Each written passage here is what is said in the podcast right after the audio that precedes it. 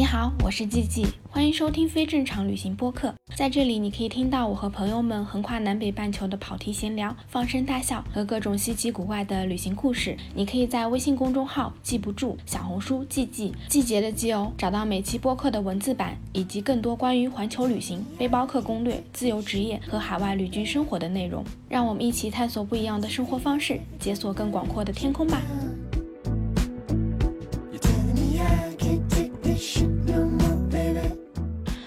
大家好，我是季季，欢迎收听非正常旅行电台。这是一档横跨南北半球的旅行播客，带你用声音环游世界。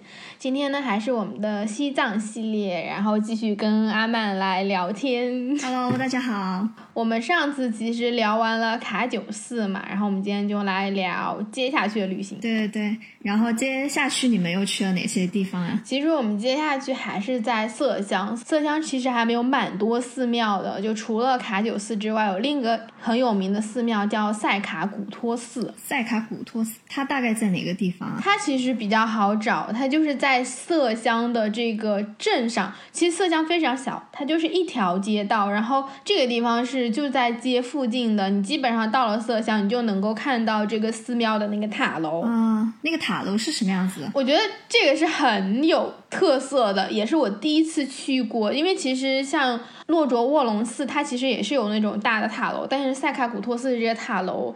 就真的很像那种小说，它是那种悬空塔楼，就那个塔楼大概有几十米高，三十几米吧。它就是古人用来修行的，密宗修行用的那种。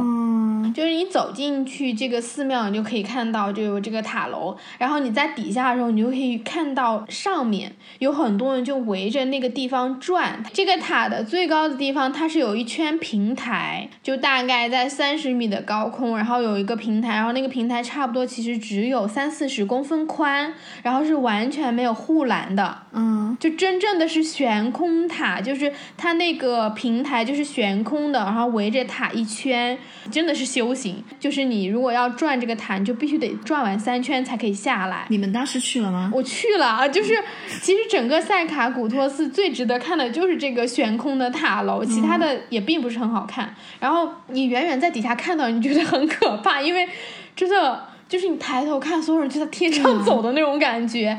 然后它只有顶上，你头顶可以抓一个那种铁的杆子，就像我们那种单杠一样，你只有手上可以抓，你边上是完全没有的，你就真的是走悬空平台。这个塔楼还蛮特别的，因为。它可能真的是密宗吧，就是你进去这个塔楼之后，它就是有很多那种很暗的楼梯，然后一层一层，看上去二三十米，像我们现在建筑，你可能觉得可能只有几层楼高，但是实际上走进去，它里面有五六层的样子，然后每层都不是特别高，但每层里面都有不同的这种小的密室，这种密室真的是很小。古代人是不是身材矮小一点，然后进去，反正我自己觉得，我们作为 现代人走进去，那个密室就是真的很。很狭隘，然后光线很暗，因为它都是那种很小的窗户，有点像是我们去那种长城的那种碉堡的那种城楼的那种小窗户，一个一个特别小。然后这个房间里面就是一片漆黑，基本上都是只有两到三个平米一个房间，两到三个平米一个房间，然后中间可能会有一个大殿，然后上面就画满了各种各样的壁画，各种图腾都很漂亮。然后这个楼梯就很陡。每个楼梯就真的很像是给你修炼的，就是都是木质楼梯，然后可能都有六七十度，就基本上是半倾斜状态，然后那个都很窄，就是你没有办法是整只脚踩上去的，就你脚踩上去都只有你的脚的一半那样子，然后就走。那塔楼现在是还有修行的人吗？还是说只是开放给游客看了？没有修行，就寺庙有一些僧人。但是应该是没有以前这种修行之类的，嗯，但是很多人转，因为其实很多人还蛮虔诚的，就是会去转这个塔，就是大家又害怕，然后又在那里转，就你走到那个最顶层，最顶层的时候，它是有一个喇嘛守在那里的，然后就会跟大家讲一下，说如果你要出去转，你就要转三圈，嗯然后你就看到很多人在。就真的是慢动作放映，因为大家真的很害怕。就是我当时它是有个小门走出去，嗯，其实这一圈很漂亮，这一圈都是那种金箔一样雕刻的那种佛像，然后整圈都是佛像，然后里面还有一个小小的佛龛。其实你是真的围着一圈的佛在转，而且你上面就是基本上就已经是屋顶了，然后你手上就只能两只手或者一只手抓着那个横杠，然后慢慢的转。而且它很惊险的地方是在于，你真的脚踏一步下去。你真的就下去了，什么防护都没有，只能容一个人侧身走。就是你，如果你稍微胖一点的人，正着身子走过去，你是走不过去的。那是挺吓人。呃，还蛮吓人的。最吓人的是什么？它那个上面不是手有抓那个杆儿吗？然后那个杆它是焊在上面的。然后焊它不是四个角都有转角，你肯定这个横杆得有固定的地方嘛。但它固定地方就是一个铁固的，所以你不是这个杆可以。顺滑着一溜滑过去的，你在中间必须得有换手的地方，因为它焊接的地方你得换手。走着走着，然后你就得手是拿下来，然后换到另外一边，其实还是蛮可怕的。你当时感觉害怕吗？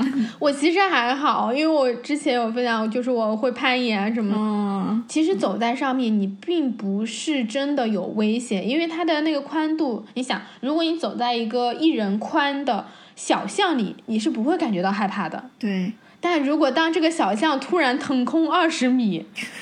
你就会害怕，是的，是的，就是你明显能够感觉到你内心的恐惧是来源于你自己的想象，你的想象就是你会不自觉的想，如果我掉下去会怎么样？对，是的，所以你就会感觉到害怕，你又害怕，你可能就会抓得更紧，你的动作就会变形，像冥想一样，你会升起那种害怕的念头，然后你就要在心里感觉到自己这样念头，然后你就会告诉你自己说，OK，这只是你的想象，你就只要。保持像平地一样，然后继续走就可以了。恐高患者请听。对，但真的，我觉得恐高患者是绝对不敢上去，这个还真的蛮可怕的。然后我中间又看到好几个阿姨，就是他们都很虔诚来朝拜，然后就想走又不敢走，然后就在旁边就两只手，然后就是一直握着杆，然后很慢很慢的在游动。但你要知道，其实你走的越慢，你越害怕。对，就是那个恐惧的过程会被无限拉长。哎，其实去转的人基本上也是过来朝拜的藏族人比较多一些。对，我在那里就看到几个游客，总共三个吧，加上我跟我朋友五个人，我就看到过五个游客，真的很少。这个地方太远了。就我前面讲到洛卓卧龙寺，就是噶玛拔举派，他们其实也是修行密宗的，所以就是有很多这种修行的方法，完全能想象古代的人在修行的时候是可以怎么样子的。我就相信他们是可以练武的那种 世外高人。对，所以这个还蛮推荐大家去的，如果大家走到色乡的话。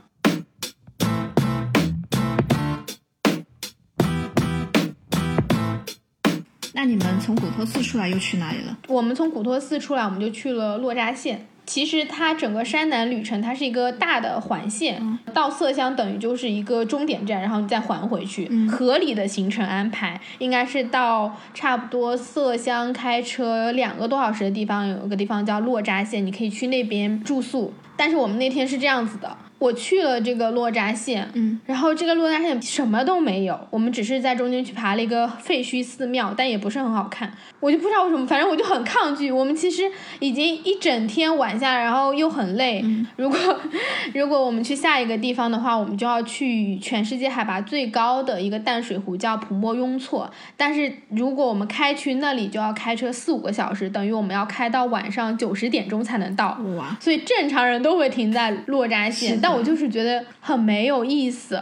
然后到这个地方要加油，这也给大家自驾提个醒，就是你到山南的话，有加油站就记得加油。它很多加油站都是隔得很远的，比如说色乡是完全没有加油站的，然后你必须到县城才会有。嗯我们去加油，加油站还没有油，他们正在维修，然后要一个小时之后才能有油。最明智的选择是住在那里，明天早上起来肯定是有油的。是的，我都已经去了宾馆看，然后看完宾馆之后，我就是说不行，我不想住这儿。然后当时又睡。说服了我朋友，朋友就说：“那你算了吧，就是你想去就去。”他其实很担心，因为如果去普莫雍措的话，就等于我们那天晚上要睡在海拔五千多米的地方。嗯，其实对大部分来说，你到了五千多米就一定会高反，因为珠峰大本营也才五千米，对，那个地方是有五千零七十米的，就海拔很高。然后我朋友是有一点点高反的，他就很担心。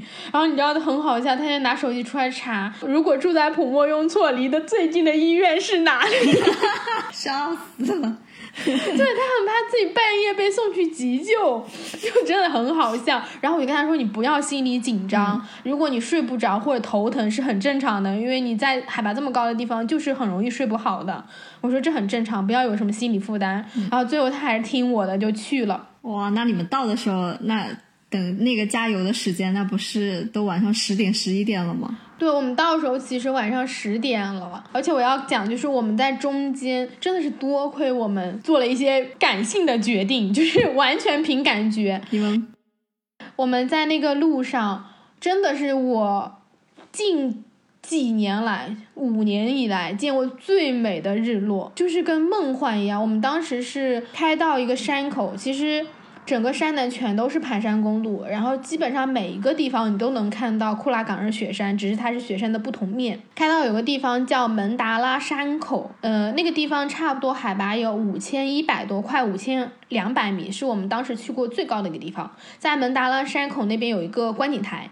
我们就走去观景台看，就是你可以看到完整的这个库拉岗日的雪山。前面一期讲白马林措的时候，其实我们是没有看到所有的雪山出来的。对。但是那一天我们是看到完整的雪山，差不多是晚上七点多，好漂亮，就是它是那种静谧的蓝色，然后特别冷，你知道吗？就是我们八月份去，就已经冷到我跟我朋友两个人把所有衣服都穿上了。我当时已经穿上羽绒服，然后我们开车的车里面都是开暖气的，因为太冷了。然后我们俩就瑟瑟发抖。然后在海拔五千多米的地方走到那个观景的步道上，嗯，它是一整片山脉连在一起的，因为整个库拉岗鄂雪山它是有很多座雪峰的，然后它全都是连在一起，就特别漂亮，而且很清晰的可以看到所有雪山的纹路。哇，对，因为你站得很近又很高，那种身体感受仿佛离你只有几百米的那种感觉，那实际上是很远了。啊当时很冷，冷到我们真的就拍了一些照，我们就说走，然后我刚才就说一句。我说啊，要是能看到日落就好了。可是因为那个时候，我们都感觉天已经黑了，因为它已经是那种蓝色了。嗯，对。然后我们就转身说要走。嗯。就在我说转身要走的时候，我就发现后面那个云彩开始变成那种淡紫色了。天呐，我鸡皮疙瘩都起了。真的，就是我跟我朋友说，哇，有戏，肯定能看到。然后就真的是两三分钟之内，整个天就是从那种。淡淡的粉色，然后变成那种橘色，然后变到整个天空都是那种粉紫色的，而且是那种像迪士尼童话一样的那种粉紫色，特别不真实，就真的是完全跟假的一样。然后所有的雪山就被。笼罩在这种紫色中，就超级梦幻。因为本身那个雪山就已经很漂亮了，然后再加上整片天空都是那种粉色、紫色的，哇哇！就就是你看到这个日落，你真的是不想走的那种，你就是想要在那一刻站在那里，然后永久的保留这个画面，太美了。大自然给你们的馈赠。是的，然后我们当时就想说，这可能是我们这一路上做的最正确的决定。哎，那看完日落，你们就继续出发了。看完日落，我们就继续赶路嘛。然后我们其实到普莫雍措的时候，就还蛮晚的了，已经是晚上九点十几。然后再加上那个时候是没有什么月光的。普莫雍措它这个地方是这样子的，它是海拔很高，然后它有全世界最高淡水湖，同时它有全世界最高的村子，然后这个村子叫。推村，嗯，它所有的水都是来自于库拉岗日的雪山的融水。村子非常非常小，只有一个可以住的地方。刚想问你们住哪里？那个地方就叫做五零七零湖景酒店。就因为普莫雍村海拔是五千零七十米，但是它其实并不是什么酒店。我刚想，听起来是酒店，实际上住着感觉怎么样？就是它是有那种标间，有点像是。招待所吧，就是它有标间，然后它有所谓的湖景房，因为它是真正的就是在湖边，湖边的那种悬崖的那种坡上，所以就很漂亮。嗯，即使我们去的时候是完全没有人的，它的一个房间就那种很朴素的都要三四百，然后可能好一点都要四五百，就很贵。挺贵的。但是呢，它有那种大通铺，就是可能这一个房间里面大概有六七张，然后一个床位是八十块钱。嗯，所以我当时我跟我朋友就住的是床位，床位和标间的差别就是床位是没有卫生间的，它也没有洗手间。就你要从这个通铺里面走出来，然后去上外面的公共厕所，就是旱厕的那种。但实际上，那整个通铺就没有人住，就我们两个人住了所有的。嗯，老板娘她就会给你热水，就真的是很简朴，她会给你热水和脸盆，然后你就用热水，然后倒点水出来，然后洗脸、刷牙，就这样。嗯，那你们住起来会有高反吗？你可能没有，你朋友有吗？他其实没有想象中那么严重，他当时自己心里可能 觉得自己会很严重，什么要吸氧什么的，但实际上并没有，就是他只是可能有一点睡不太好，就睡不安稳。嗯，对。但我们那一天就除了日落之外，我也想说，我们在普泊雍措那天晚上到的，我们就看到了漫天的银河，真的是漫天的银河。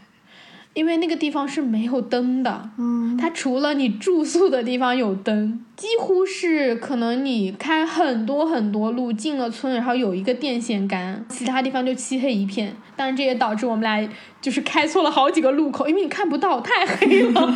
我们就停在了路边完全黑的一个地方，然后就把汽车的灯关掉。然后当时我们租的那个车它是有那个天窗的，我们就把天窗整个就打开，你就可以看到。你的头顶就是特别特别明显的银河，整个湖面都被那种星空笼罩着，因为你是可以看到远处就是那种湖水，然后它就像那种半圆形笼罩在整个湖面上，全都是星星，超级超级超级美，听起来感觉好向往。对，自然中生活的那种感觉，旁边也没有灯光，然后也没有什么建筑，然后有的只是你小小的那一辆车和你两个人。就像是进入那种真正的旷野之中，嗯，对，感觉自己都变成了一颗宇宙中的星星的感觉。是的，那真正睡下来应该就很晚很晚了吧？对，很挺晚的了，而且很好笑。就中间有个小插曲，就是因为我们搬了入住，搬了入住之后，我就没有听清楚我们的那个房间在几楼。我以为那个通铺是在二楼，但实际上是前台在二楼，通铺在一楼。行李很重，你知道吗？就是我东西很重，然后海拔又很高，然后我就看到有两个。工人，因为那边其实有挺多房间的，但淡季啊什么就没有什么人住，他就会把这个房间租给那种做基建的一些工人。嗯，然后当时就有一个小哥特别好，他吭哧吭哧帮我把行李搬到了二楼。然后到了二楼之后，然后那个前台的阿姨跟我说：“哦，你们是住一楼，二楼只是登记的。”然后这个小哥又帮我把行李搬回一楼。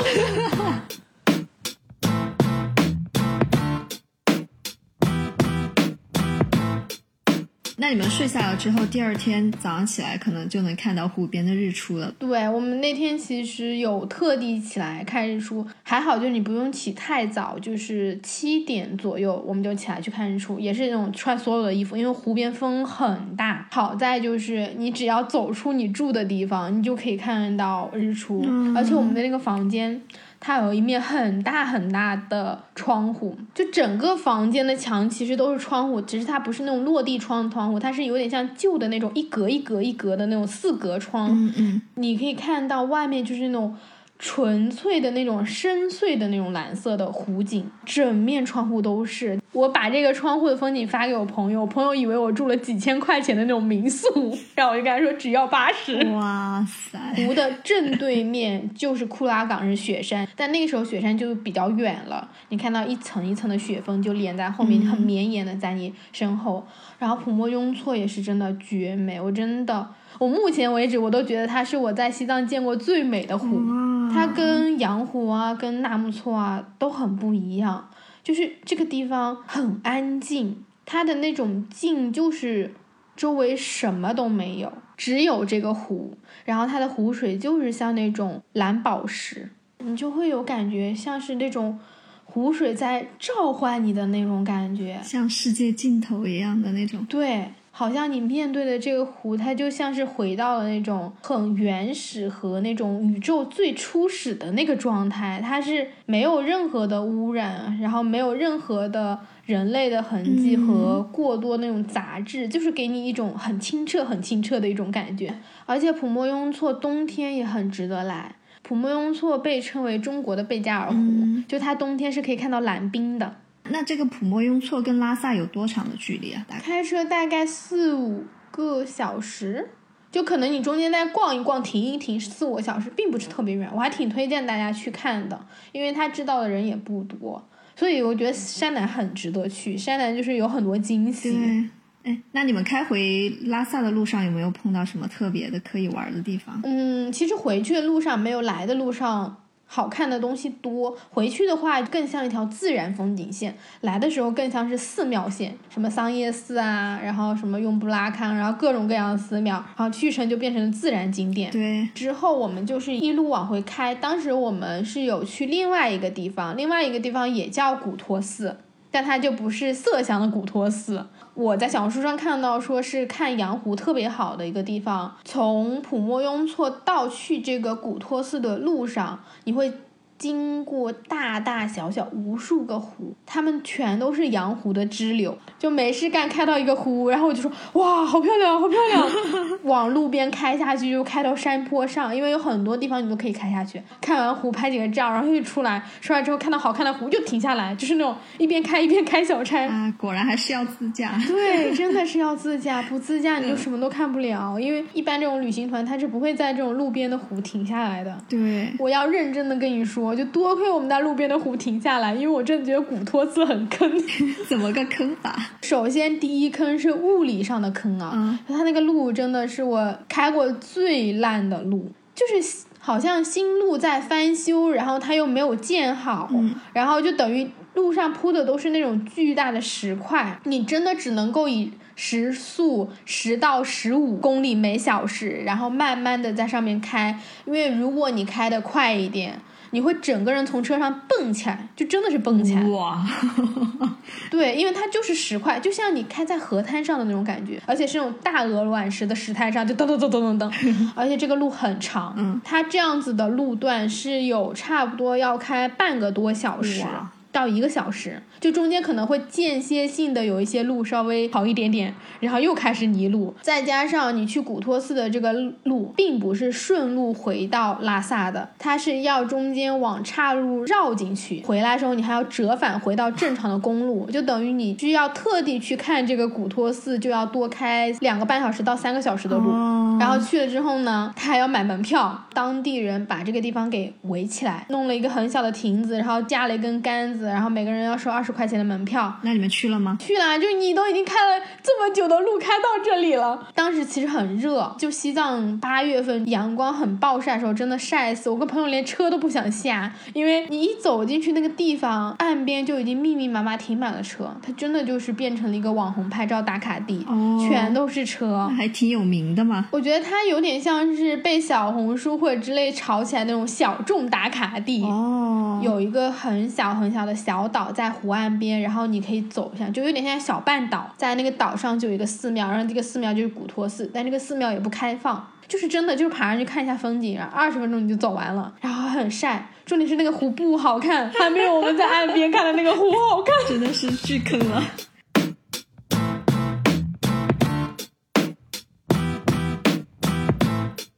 说到你们，然后就回了拉萨。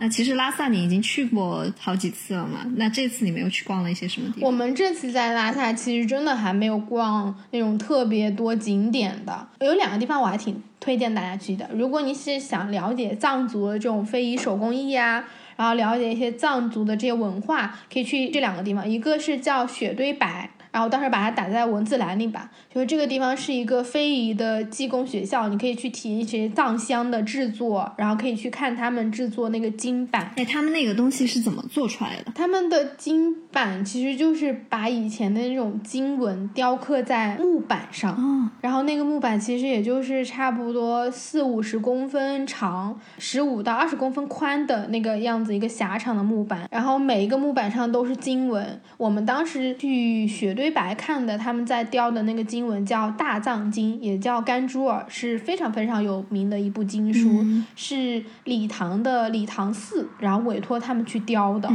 然后你知道吗？一部大藏经有多少块木板？上千、不止。上万。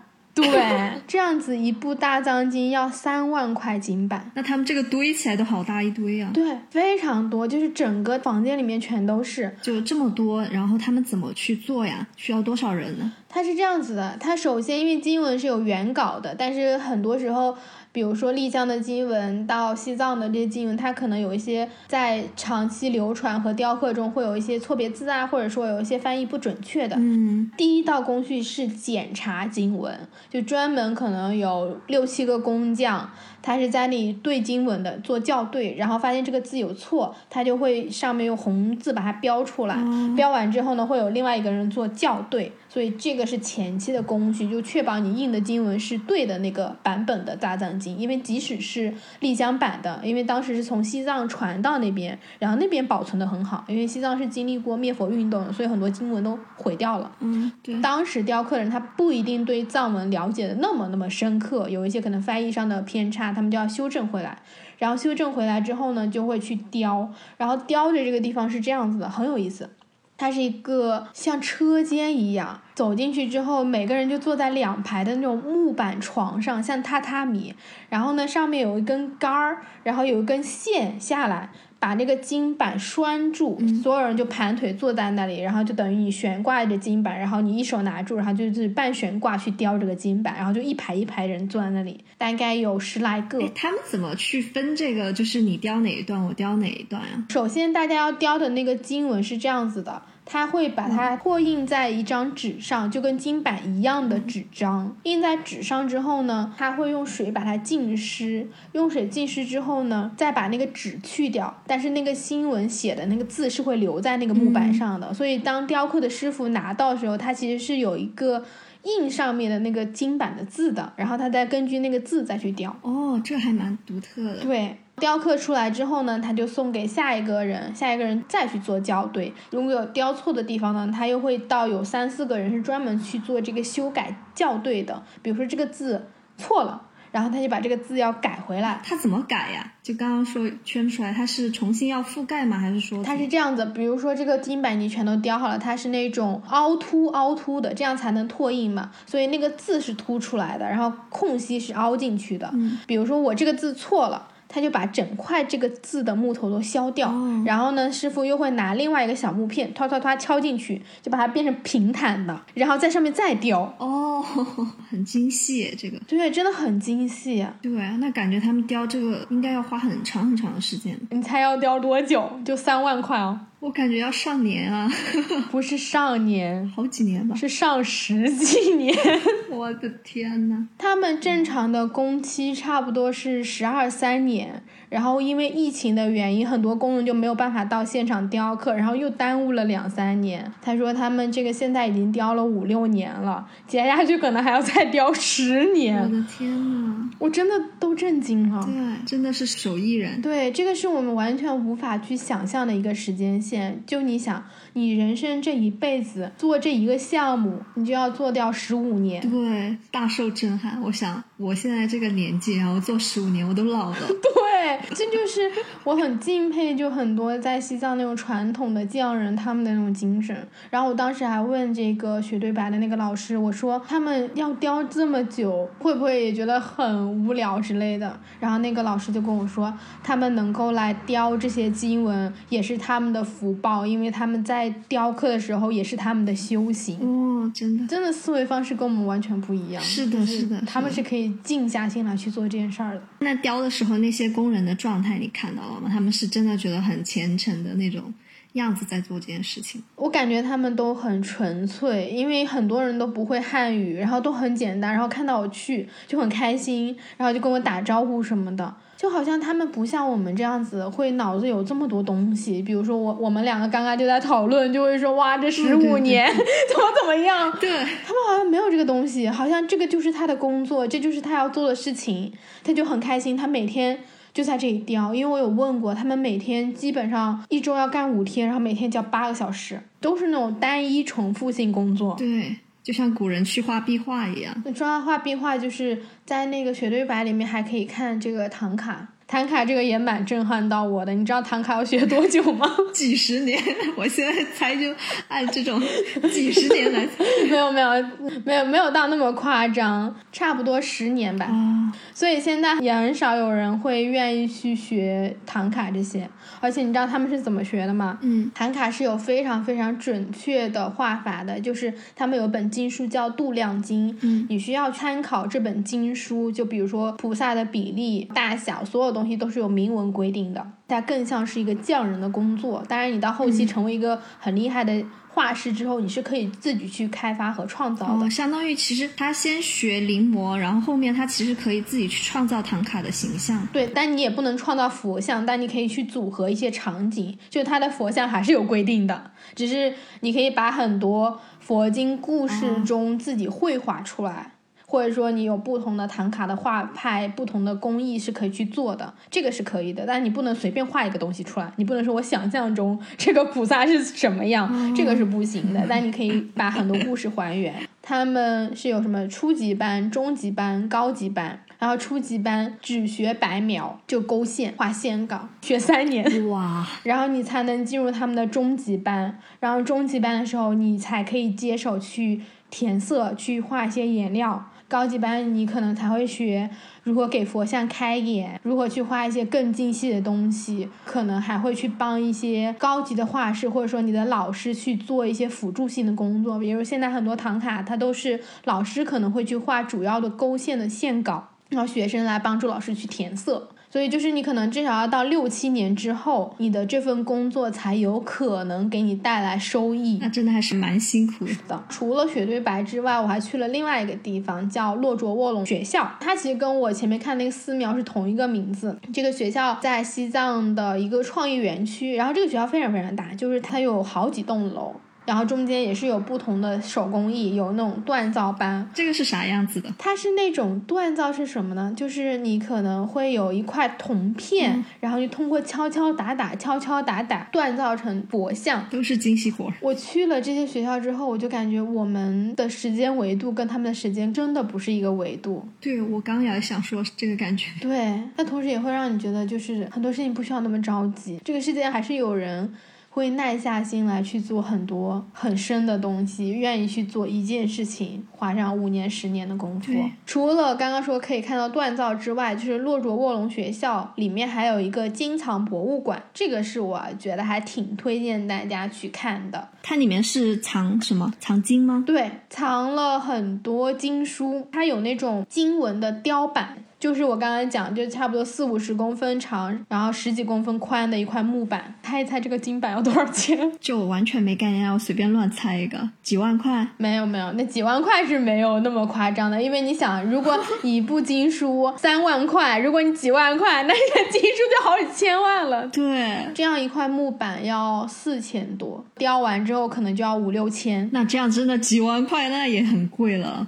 对啊，前面那个大藏经如果三万块，真的是一笔巨款。是的，是的，你是无法去想象的。你不会花这么多钱去做这些东西，他们真的是愿意把很多财富放在他们所信仰的这些东西上，不管是经文也好，佛像也好，包括我们在那个金藏博物馆里面，其实看到很多他们在西藏各个地方收集起来的那种经文的残本。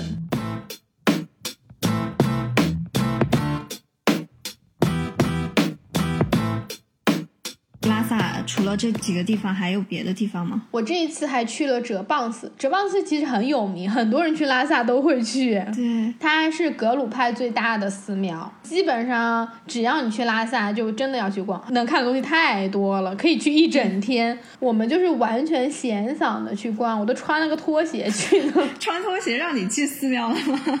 我们其实没有进店里面，因为我们当时去的时候已经半下午了，然后它大殿三点就关门了。所以其实我们其实没有进去这个大殿里面的。如果大家要去逛，就早上去。对我当时也去过哲蚌寺，而且我去拉萨，我跟你说，我布达拉宫都没去。哲蚌寺我觉得真的还蛮值得逛的。我也是上午去了另外地方，下午才去的，然后也是大殿没有开。但是我觉得它本身的建筑就很值得看了。对我们当时去的时间其实是雪顿节，雪顿节哲蚌寺是会晒佛的。对，但是因为人很多，我们直接就去了山南。我是在那个雪顿节最后两天我们才回来的，但最后两天已经没有晒佛了。嗯，对我上次去的时候是五月份就没有，但是我碰到了里面的一个导游，然后他跟我说。就是有雪顿节的时候，有一个二十米乘三十米的巨幅唐卡画像，然后从那个半山腰上铺下来，特别壮观。嗯，我没有看到，但是我觉得那个听描述，然后想象，感觉特别壮观。所以大家去哲蚌寺可以在那雪顿节的时候去。是的，不过雪顿节真的会人很多。我有听很多人说，他们都会那种凌晨去排队。我当时有在一家饭店吃饭，然后那个老板就说这个很神奇。每年这个时候多多少少会下雨，但是只要到了晒佛的那个时间点，就会放晴。这个我也听过，就感觉好像是冥冥之中佛的力量显现了。是的，是的，哲蚌寺的建筑也很好看，因为它是那种建在山上的嘛，所以它其实是有很多不同的学院。虽然它都是藏式的建筑，但它总给我一种欧洲小镇的感觉。它会让你穿过很多巷道，有 有有。哲蚌寺其实就是它整个建筑啊，还有里面的大殿都很值得参观，而且就是你刚刚说的，它有非常多的那种小巷子，然后你去那些小巷子里面转。然后，因为我当时去的时候人很少，我一个人去的嘛，然后特别好看，特别好拍。然后，我想给大家推荐一个哲蚌寺旁边的小寺庙，叫乃琼寺。藏语里面“乃”跟“琼”都是小的那个意思。那个乃琼寺以前是历史上非常著名的这种佛教的高等学府。我当时碰到那个导游，他带我们去哦，他说就是这个地方还挺神奇的，就是它很灵。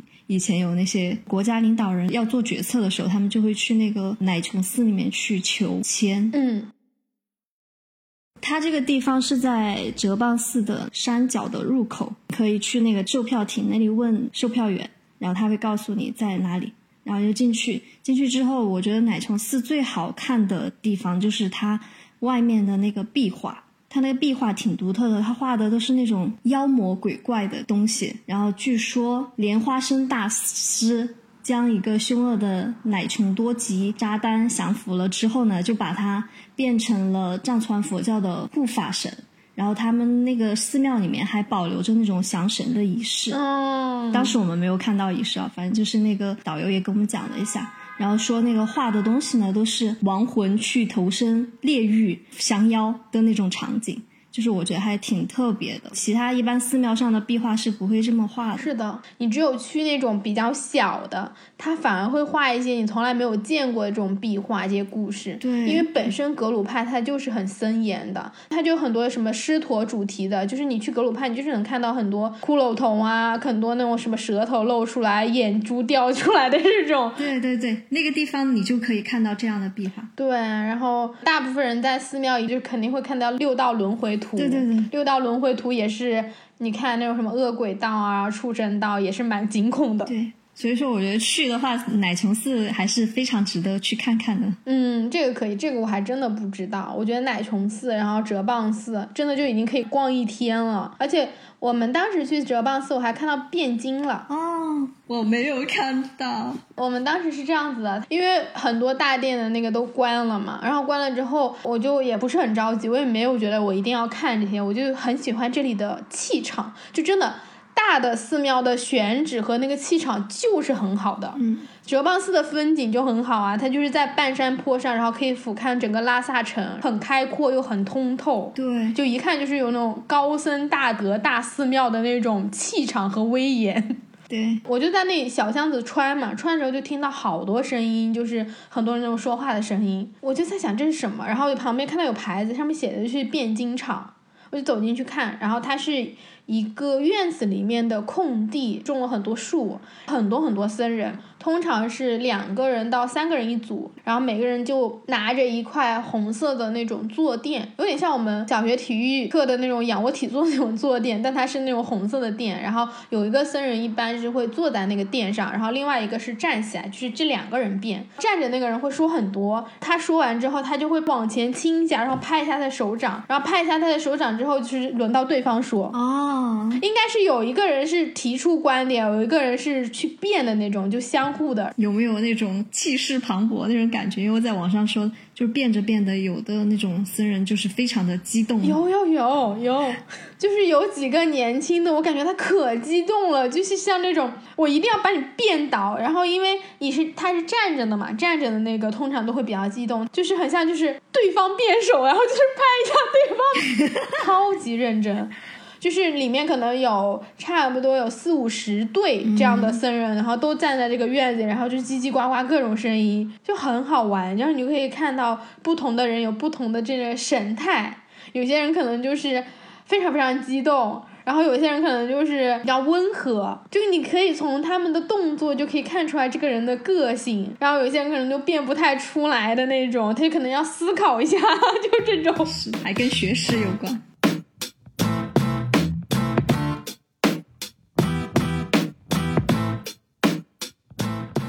这里其实可以推荐大家去看一部纪录片，叫《西藏一年》。它讲的其实是西藏的人文、历史、社会的一些各个发展，记录的是江孜的这个地方。好早好早之前看的，讲的是他们藏地的不同的人，有普通的藏族人，也有喇嘛，也有他们的一些不同的婚姻形态哦。就是江孜那边当时还是两个兄弟娶一个老婆的，拍的很好，可以推荐大家去看。你还有什么要推荐的吗？可以都安利给大家。一个汉人喇嘛的学域求法记。哦，这本我有听过，喜马拉雅上有播客，然后大家可以去听。嗯，对，还有叫一个巴黎女子的拉萨历险记，大卫涅尔，她是一个巴黎人，巴黎的女子，二三十年代，然后到拉萨乔装成一个藏族的女性，然后找了一个藏族的喇嘛，然后把那个喇嘛认成她的干儿子。然后他们就以这种母子的身份，因为那个时候拉萨就是不准国外的人，就有很多那种限制嘛，就不准外国人到很多地方去。然后拉萨也是不允许的。嗯，然后他就这样把自己乔装成一个藏族的女人，然后过了非常多的这种关卡，最终到了拉萨城的故事。哎，这个听起来蛮有意思的。这是小说还是真实的？真实的，就是真实的。他是探险家。那可以，那我要去看。而且他在这本书之前，就这段经历之前。已经失败过 n 次了，被当时的那些官员抓住了，然后就把他遣送回去。遣送回去呢之后，他又反反复复来了好几次，最后一次他终于成功了。我觉得你会感兴趣的。对我听起来觉得很有意思。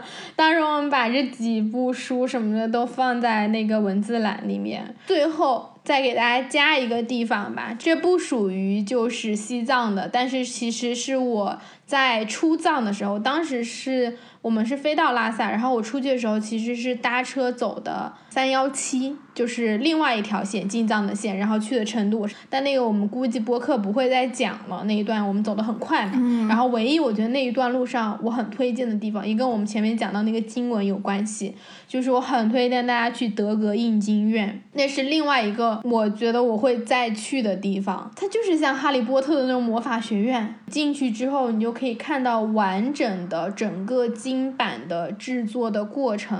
比如说那个颜料朱砂是怎么研磨的，然后金版是怎么被雕刻的，经文是怎么去印刷的？因为我们雕的是金版嘛，但它实际上是会做成一本本经书。那个地方就是有整个藏区最大的藏书藏经版的地方，然后它就像那种魔法学院里面的图书馆。你走进去，其实是很光线很暗的，放满了所有的经文，非常非常非常大。你看，我们去逛图书馆，抽出来是一本书，这里抽出来是一块板子，是。它根据不同的藏传佛教的教派，然后去分了他们不同的经文。我当时有问过管理的人，他们这里基本上每一个教派的书，大大小小的经文的经版都在这里有，真的像活在另外一个世界的人。你就看到这个房间里面工人在研磨朱砂，然后那个人工人在把那个经版放到很高很高的那个架子上去。在这个印经院，就完全是 OK，与外面的世界是不一样的。对，用另外一种速度在流走。是的，所以就讲到这个，就顺带跟大家讲讲，如果大家有机会的话，可以去一下德格印经院，这个也非常非常非常值得去。差不多，这个就是我们这周的播客了，然后我们的西藏系列应该就结束了。谢谢阿曼来跟我们聊这个系列的播客。那我们下周六的时候继续闲聊全世界，拜拜，拜拜。